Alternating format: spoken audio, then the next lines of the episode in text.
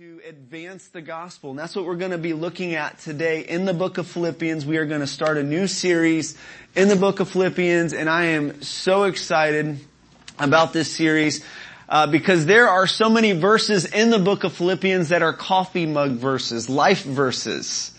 Um, that many of you are familiar with. Many of you can have memorized and have quoted and you've gone to when you're anxious. Be anxious for nothing, but all things by prayer and supplication. When you're struggling with joy, rejoice in the Lord always, right? Uh, or, or maybe provision. Uh, my God shall supply all your, and so on. Actually, we'll, we'll start off just looking at a couple of those um, life verses in Philippians here. Philippians 1 6, Paul said, I am sure of this, that he who began a good work in you will bring it to completion at the day of Jesus Christ. Philippians 1.21, for me to live is Christ and to die is gain. Philippians 2, 12 and 13, work out your own salvation with fear and trembling, for it is God who works in you both to will and to work for his good pleasure. Philippians 4, 4, rejoice in the Lord always. Again, I say rejoice. Uh, Philippians 3, 8, indeed I count everything as loss because of the surpassing worth of knowing Jesus Christ, my Lord. For his sake I've suffered the loss of all things and I count them as rubbish in order that I may gain Christ. Philippians 3, 13 and 14. Brothers, I do not consider that I have made it my own, but one thing I do, I, for, forgetting what lies behind and straining forward to what lies ahead, I press toward the goal for the prize of the upward call of God in Christ Jesus. Philippians 4.13, this is a quarterback verse. This is a, a, sports verse. I can do all things through Christ Jesus who strengthens me. And it's, it's often used out of context, but I must admit I was using it last Monday as Micah Pelfrey and I were making our laps around White Rock. We were nine miles in. We're preparing for a half marathon on October 20th. And this was one of the verses that came to my mind. I can do all things through Christ Jesus who strengthens me. We started out very excited, pumped up, talking, fellowship, and encouraging one another. But halfway through six, seven miles in of that jog, we weren't saying much at all. We were just trying to get some, get some oxygen. one guy passed by, we were close to the end, one guy passed by us and he said, he saw us, he said, oh, heat stroke, or, no, no, he said, uh, what, what was it? Heat exhaustion. you know, we're just struggling to, to make, Come on man, we're gonna finish. I had my eyes fixed on getting back to my water bottle because I didn't have any water with me. So anyways, I can do all things through Christ Jesus who strengthens me. Philippians 4, 6. Here's a big one. Here's a, here's a prescription for anxiety. Do not be anxious about anything, but in everything by prayer and supplication with thanksgiving, let your requests be made known to God and the peace of God which surpasses all understanding, will guard your hearts and your minds in Christ Jesus. I think we all know that one, right? If you don't, you need to know that one. Philippians 4.11, for I've learned in whatever situation I am to be content. And, and lastly, Philippians 4.19, and my God shall supply every need of yours according to his riches and glory in Christ Jesus. So I just wanted to kind of give a, a flyover over some of these key verses that many of us know and love and cherish and that have been so helpful uh, to us in our Christian walk. The book of Philippians has several themes, key themes and words in, in this book. Uh, one of them is gospel. The word gospel is mentioned about nine times. And if you know Paul, he is going to just emphasize and center on the gospel. And that's what we're about here at City Church Garland. We want, we aim to be a gospel centered people. And this book is very gospel centered. And so Paul mentions that. Another theme in the book of Philippians is the theme of joy. Joy, which the gospel brings. Good news of Great joy. That's the effect of the gospel on the human heart. Joy. Joy or rejoicing. And so we see all throughout the book of Philippians, we see this aspect of joy. And by the way, when Paul was writing this, he was in prison. So you would, there, there were other themes that Paul could have taken up in this letter when he was writing from a prison in, in Rome. And so another theme here in, in the book of Philippians is spiritual progress. Another one is uh, fellowship, the word, the Greek word koinonia, which is sometimes uh, translated partnership or uh, par- participation, and we're gonna we'll look at that here in a moment. Unity, prayer, and suffering. These are some other key themes in the book.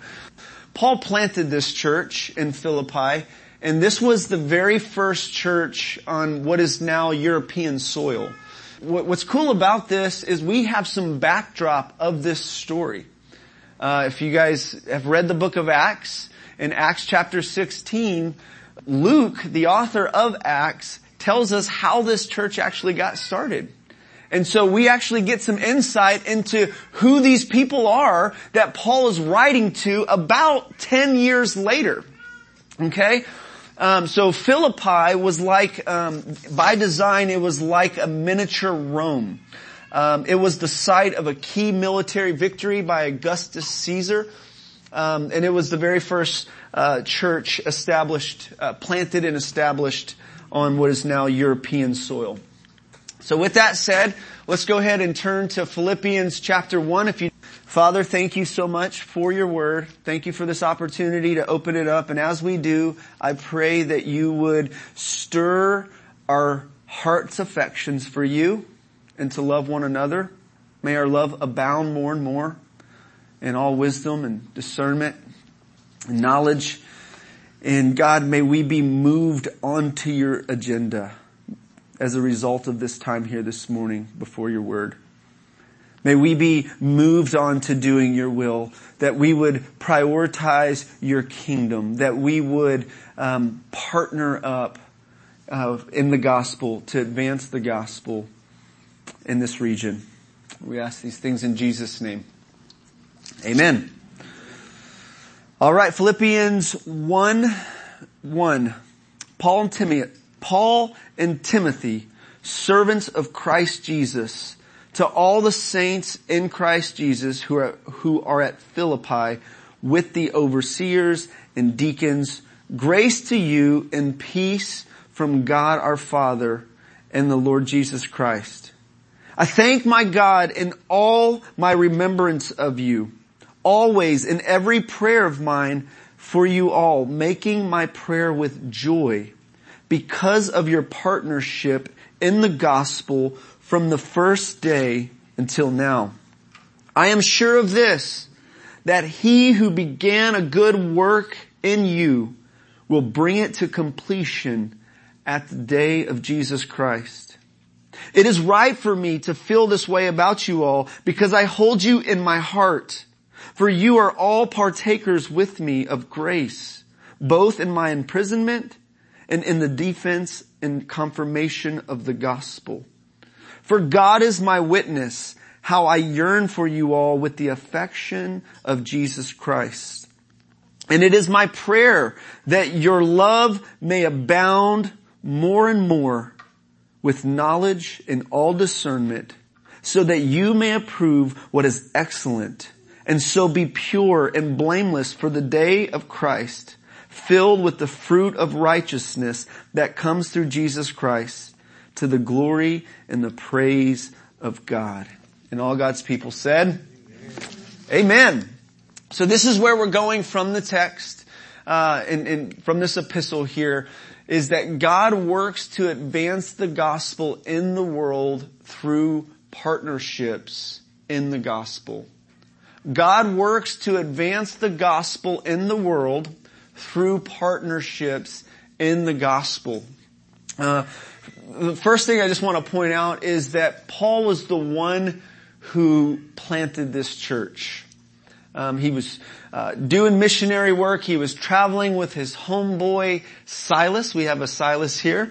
Uh, he was traveling with Silas. They were preaching the gospel, and in the book of Acts, as well, it started with Paul gets this vision and I'm just gonna kind of summarize the story in Acts 16 for the sake of time. Paul gets this vision from this, um, he gets this vision of this Macedonian guy and, and, and he says, hey, come on over here and help us out. So Paul's on his way to do some ministry. He gets this vision. Paul and Silas conclude, well, God must be leading us to go over to Macedonia. And obviously that was God based on the results that we saw. And so, so Paul and, and Silas, they travel there, they're preaching the gospel. Well, they see this woman named Lydia. So here's a chart up here. Tim Keller put this together. I think it's a helpful chart. Uh, to kind of summarize and break down the makeup of, of the church that, that got planted there. So there's this woman, Lydia, who was a worshiper of God. She was a God-fearer. Okay? She didn't know the gospel yet, but, but the scripture says that the Lord opened her heart to, to listen to the things of, that Paul had to say. The Lord opened her heart. By the way, here's a great principle when it comes to outreach and evangelism is find out where God's working and just join in with what He's doing. Alright? Don't try to kick in the door when people ain't trying to let you in. You can knock if they'll, if they'll open and talk to you, talk to them, but don't stick your foot in the door and be like, come on man, let me, let me tell you, let me tell you. Go where God is working, partner in, join in with what He's doing in people's lives that the Holy Spirit's doing. Follow the leading of the Holy Spirit. And that's what Paul was doing. There, there was this woman, Lydia, there was this prayer meeting, uh, and she was a wealthy Asian woman. She was a seller of uh, purple. She had her own home. Paul, she, she invited Paul and Silas, like, hey, come on, you guys come hang out at my place. So she comes to the Lord. And then there's this slave girl. So as, as Paul and Silas were doing ministry, uh, there in Philippi, there's this slave girl who was demon possessed and she, she had owners uh, that she was making profit for, and she sees Paul and Silas day after day. She would say, under the the, the influence of this demonic oppression that she had, she would say, "These men are servants of the Most High God." Okay, Paul. It says Paul got annoyed at this. He it was annoying for whatever reason. Paul gets annoyed at this. It was annoying that this, this demon possessed girl was saying this day after day. So Paul, after having enough of it, he cast this demon out of this little girl and says, you know, come out, right? He delivers her, and then she's she's of no profit to her to her master. She gets delivered, uh, and so they didn't like that. Uh, Paul, by the way, when Paul went places and ministered the gospel, like in Ephesus, he he affected the economy in a sense. He affected people's pocketbooks, people who were making profit doing evil things, like making idols silversmith who were making idols and uh, these guys who were um, using this young lady and so uh, so they had paul and silas thrown in the prison and then thrown they were whipped and then thrown in the prison and Paul and Silas were in the jail in Philippi and they were, instead of complaining, they were practicing what they preached. They were worshiping God. They were thanking God and singing hymns at midnight. And guess what happened? Those of you who know the story, what happened? God caused an earthquake. There was this earthquake at that moment. So they're there beaten, ripped up, in chains, all the other prisoners I'm sure could hear this. The Philippian jailer I'm sure can hear this. These guys are like worshiping God through the most difficult of circumstances. By the way, if you're in difficult circumstances, this would be a good thing for you to do as well, regardless of what you're going through. Whether times are good and, and smooth for you or whether times are tough, worship God and watch God show up on your behalf. He did with Paul and Silas. He caused an earthquake. Uh, the, the Philippian jailer got up and he, he thought all the, the prisoners were, um, took off. And for him, that would mean he would be killed. He, he didn't do his job off with his head, right? He, he would be killed for, for not doing his job. So he decided he was gonna just do it anyways. He was gonna kill himself. And Paul says, no, don't. We're all here. Okay? And, and so Paul didn't take advantage and, and run out the door, uh, when he could have. Uh, but he told this guy, don't kill yourself. And this guy asked him this question. He says, what must I do to be saved? Has anybody ever asked you that question? Man, that is, that's like a softball pitch. Uh, for for an evangelist or anybody who wants to lead somebody to the Lord, what must I do to be saved? And Paul didn't give them a whole list of things to do. He just simply said, believe on the Lord Jesus Christ you'll be saved. And, and your household will be saved too. If, if, if you guys believe on the Lord Jesus Christ. And so you know what? The Philippian jailer and his household got baptized. And so we got this church that got established uh, there in Philippi. And so we have three people here. We got, and, and, and in it we see some diversity, which, which is beautiful because the gospel creates a people together who are diverse, who have different backgrounds, but who are united for a greater purpose. So you got Lydia, this wealthy Asian uh, God-fear woman, and it was through Paul's words. That was the ministry approach. God opened her heart. He shared the words. Then you got this, this slave girl, uh, native Greek, who's uh, poor and she was in spiritual turmoil. And then Paul shows up with the power of God. God's power is displayed through him, through practical actions, deeds. And then, so that's the ministry approach that Keller points out. And then the, the, the jailer who was a Roman, blue collar guy, uh, who was practical and indifferent. And then he sees this example of Paul and Silas. They're worshiping through their affliction, through their difficult times. God does a miracle. There's an earthquake and, uh, and he gets saved. And so in Philippians 1 6, when, when Paul wrote, I am sure of this, that he who began a good work in you will bring it to, bring it to completion at the day of Jesus Christ. Paul had witnessed God begin this good work in the Philippian church. And now you might argue that that happened way back in eternity past. If we're going to start Ephesians uh, this Wednesday night, and from eternity, God decided to choose choose them. But Paul witnessed this initial salvation that occurred in the life of the uh, the, uh, the Philippians. Paul says, "I'm confident that he who began this good work will complete it uh, at the day of Jesus Christ." So Paul planted this church. And it was a diverse church and God showed up super, supernaturally to cause this church to be in existence. The second thing, Paul partnered with this church, Philippi. So for about 10 years, um, Paul was writing them about 10 years later. Paul found himself in jail again, this time in, in Rome. So he's in, in jail and he's writing from Rome this letter and they had supported Paul throughout uh, those 10 years. This gospel partnership involved financial support. In Philippians 4:15, Paul mentions this. He says, "And you Philippians yourselves know that in the beginning of the gospel, when I left Macedonia, no church entered into partnership with me in giving and receiving except you only." So, Paul's using this word koinonia, right? Which can be participation or fellowship or partnership. And he, and he says, you know, referring to the, back in five, this partnership in the gospel, what it looked like was they were supporting Paul so that he can continue to spread the gospel message, the gospel of Jesus Christ.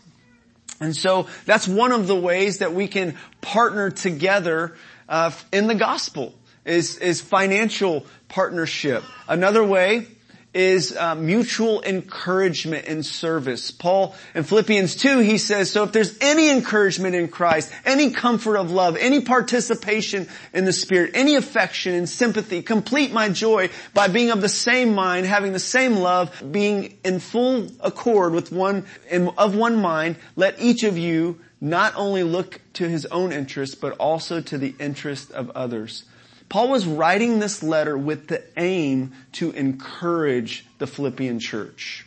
To, the, to encourage them to be faithful in their gospel witness, to encourage them to get along with each other, brothers and sisters, get along, love one another, serve one another, think like Jesus did, have this mindset that Jesus had, who, which, which was a mindset of a servant.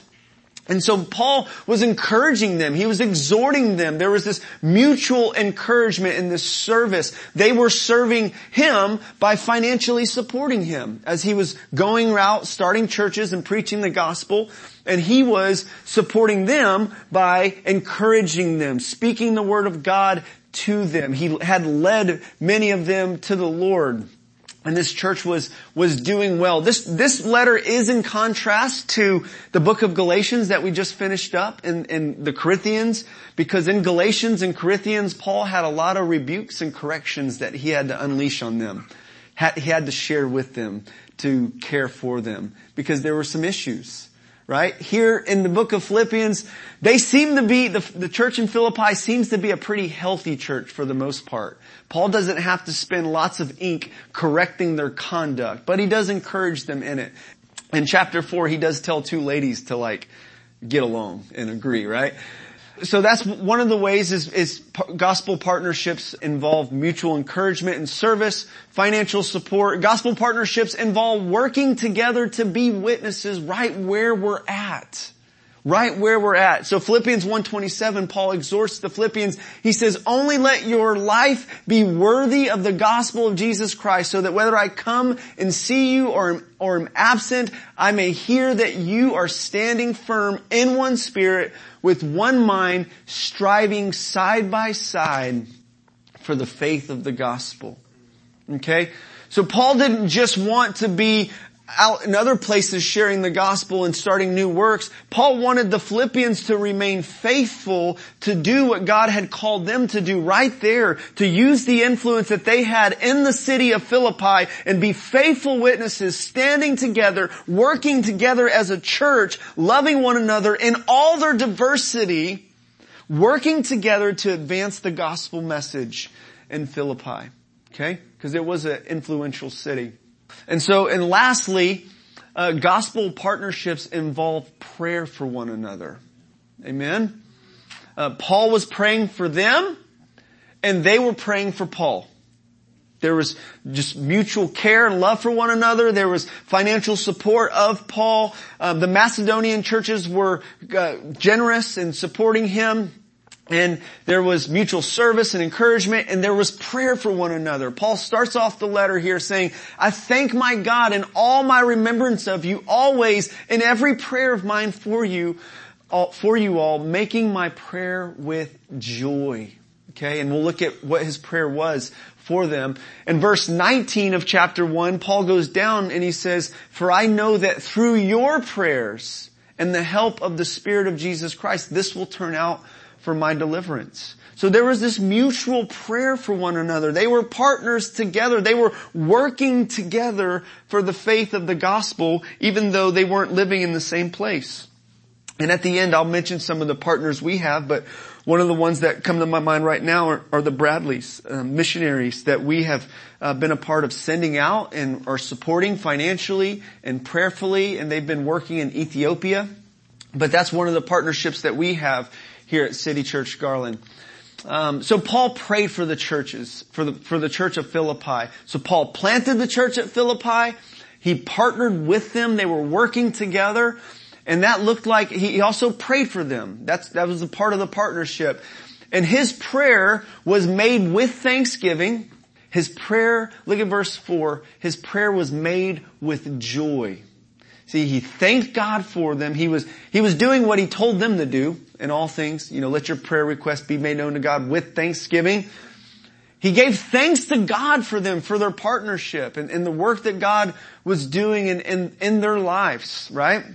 And he did it with joy. It wasn't a mere obligation or a duty for Paul to pray for others. It was a delight for him to pray. And, and, and before I move on, I just want to ask you, how is your prayer life right now? Is it dry, rote? Is it just duty and obligation? Is it, is it very, is it non-existent? You know, are you talking to God right now? And are you doing so with joy, with, with thoughtful, meaningful prayer requests that you're, you're praying for others? Do you come to God with just a laundry list of things that you want Him to provide for you and to do? Or are you like actually thinking about other people in your prayer life? And, and, and bringing that request with joy. Are you enjoying just being in God's presence and just talking to Him and focusing in on who He is and what He's done and, and, and your relationship with Him? If you don't have joy in your prayer life, in your personal relationship with Jesus Christ, then, then I encourage you to consider why. What is it that's, that's, what, for what reason do you not have joy in that? Throughout this letter, Paul's gonna exhort this church to be a joyful church. He modeled it, he exhorted it, he challenged them to fight for it. Rejoice in the Lord always. The joy is a fruit of the Spirit, but then it's also something too that we have to choose when we're not in joyful circumstances, when we're not in uh, pleasant circumstances. We do have to fight for it and choose it. And so he prayed with joy. He prayed with thanksgiving. He prayed with confidence.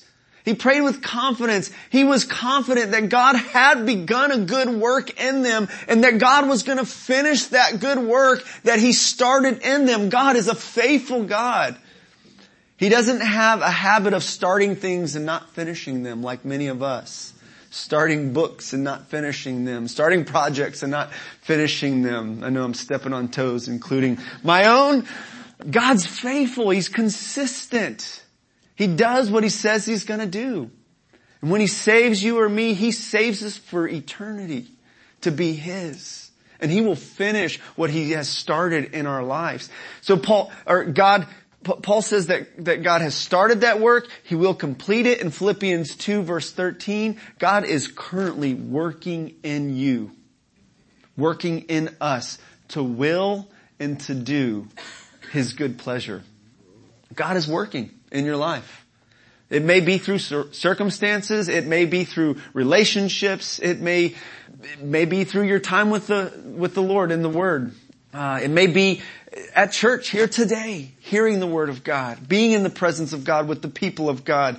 God is working in you to will and to do His good pleasure. And Paul had confidence of this, this work that God had started. God had opened Lydia's heart and he had saved, you know, those who were, were, were Christians there at Philippi and he was going to finish what he started. And Paul had, he made his prayer, he had this affection for them. I love how he talks about them in, in the, this first section here. Um, in verse 7, he said, It is right for me to feel this way about you.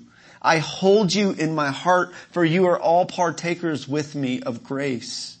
Uh, and then down in verse 8, for God is my witness, how I yearn for you all with the affection of Jesus Christ. And so in this text here, we see Paul's passion in his heart, his compassion, his care, his love for the church. And as a pastor here at City Church, I can identify with this. I feel some of these same feelings for you guys. I love to rejoice with you when God answers a prayer when God shows up. I grieve with you when you're going through difficult times and I pray for you. I'm standing with you. We're doing life together. We're in this together here at City Church for the gospel's sake. And it is my joy to do this. And it's not easy, but it's worth it. Jesus is worth it. You guys are worth it. This community's worth it. We want to see God's kingdom spread throughout this region. And we are going to stand with one another. We're going to strive side by side, not strive with one another. We're going to strive side by side together for the sake of the gospel and advance that message. Let's look at what Paul's prayer was for the Philippians.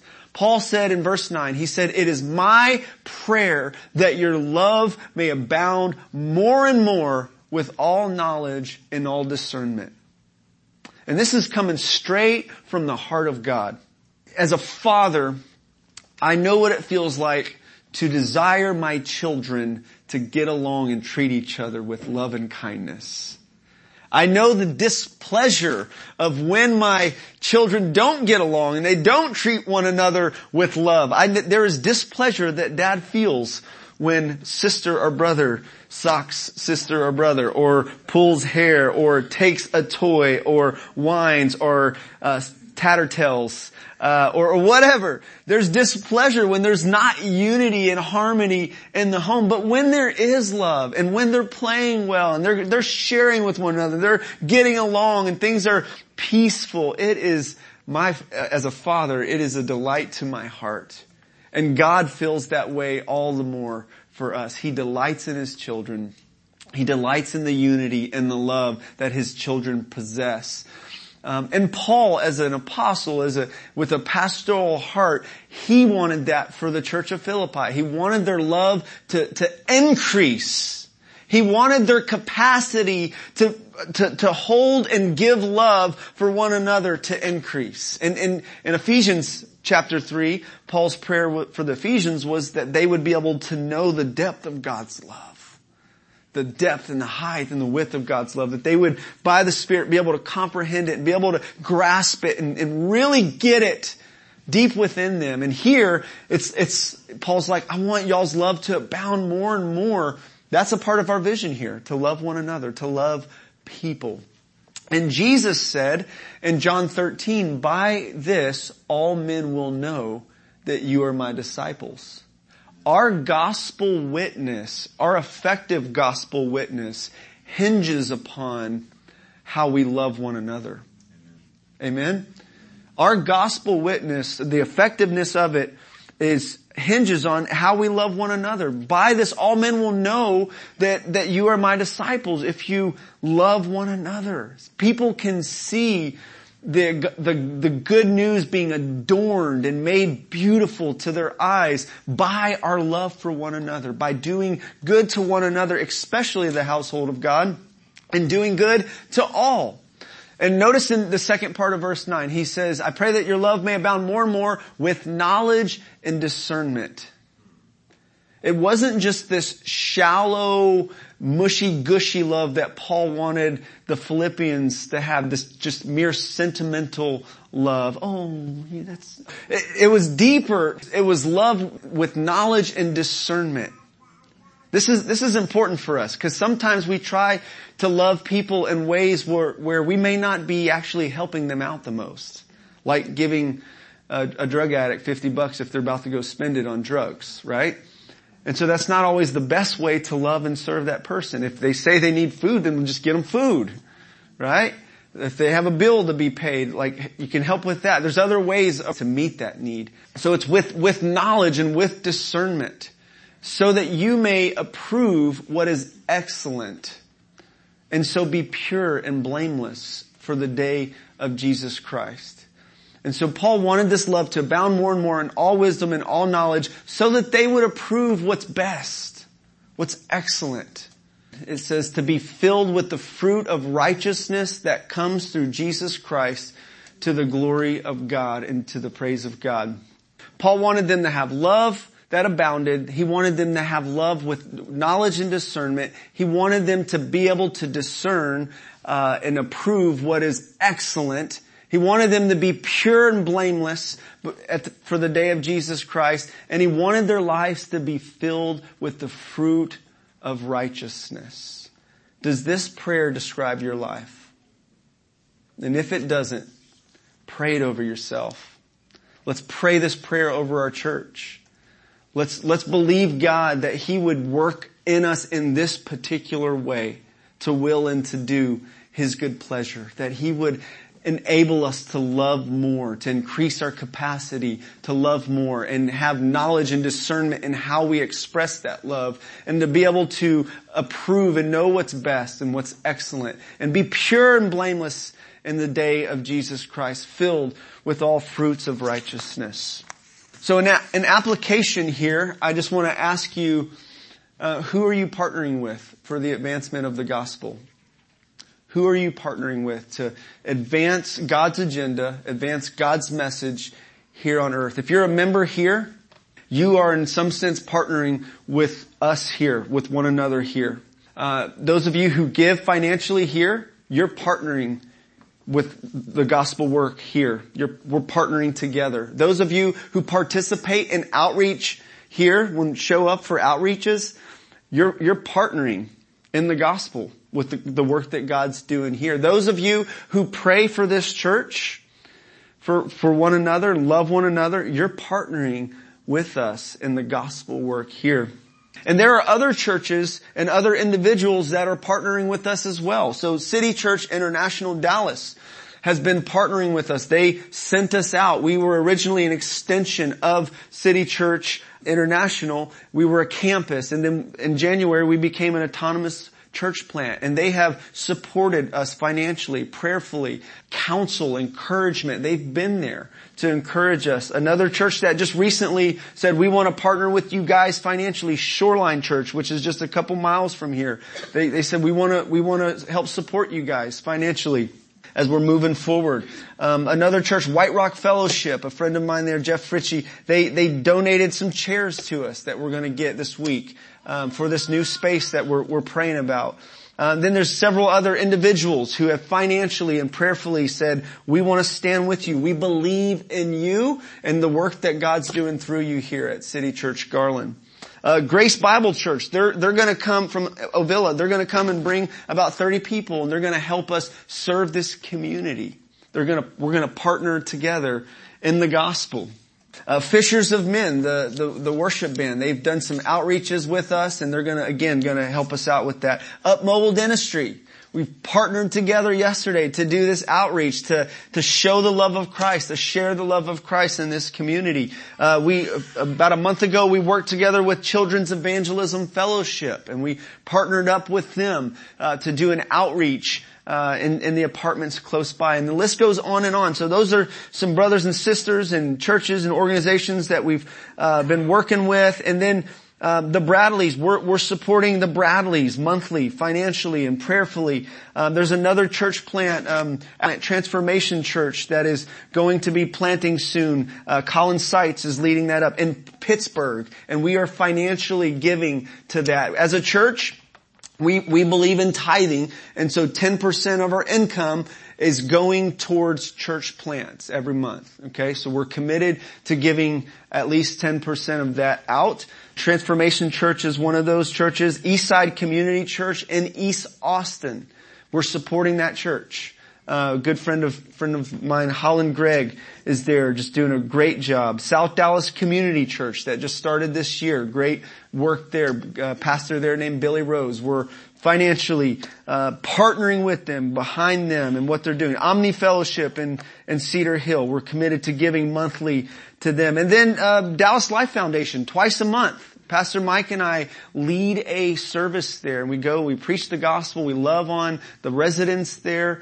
Uh, and so we've partnered with Dallas Life Foundation to bring the gospel to the residents there. And you see, God works through partnerships in the gospel to advance the gospel in the world. And, and we, we want, we want to partner with more brothers and sisters who are like-minded, who are doing a gospel work, who agree upon the essentials of the gospel. I think we're going to try to love with discernment and knowledge and be wise with who it is that we partner with. We, we want to be centered on the gospel and, and work with other gospel works. Again, let me ask you, who are you partnering with to advance the gospel and how are you doing it? I just shared with you some ways that I know many of you are. And I just want to encourage you to continue in it. Let's be people who are gospel centered, who are about advancing God's agenda here in the world. And it will be to your joy and to my joy that we do so. Amen? Let's pray. Father, thank you for these words. Thank you that you have given us purpose and you've called us to be a part of something so much bigger than just our little family, our little, our lives. You've called us to be a part of something that's global, a kingdom that's everlasting, and we thank you for that privilege, that honor to be a part of that. And God, may we be faithful here.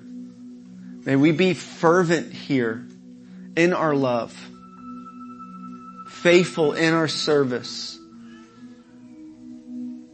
May we be fruitful here in our own personal lives, the fruits of righteousness, the fruit of the Spirit, fruit of holiness, but also the fruit of leading other people to you and making disciples. Making disciples of our own children. Teaching them your ways. God, and we pray this that you might be glorified in us. That you might receive the glory in our lives and in our church. And that your fame, the, the fame of your name would spread to all nations, all over this globe, for the joy of all peoples. In Christ's name I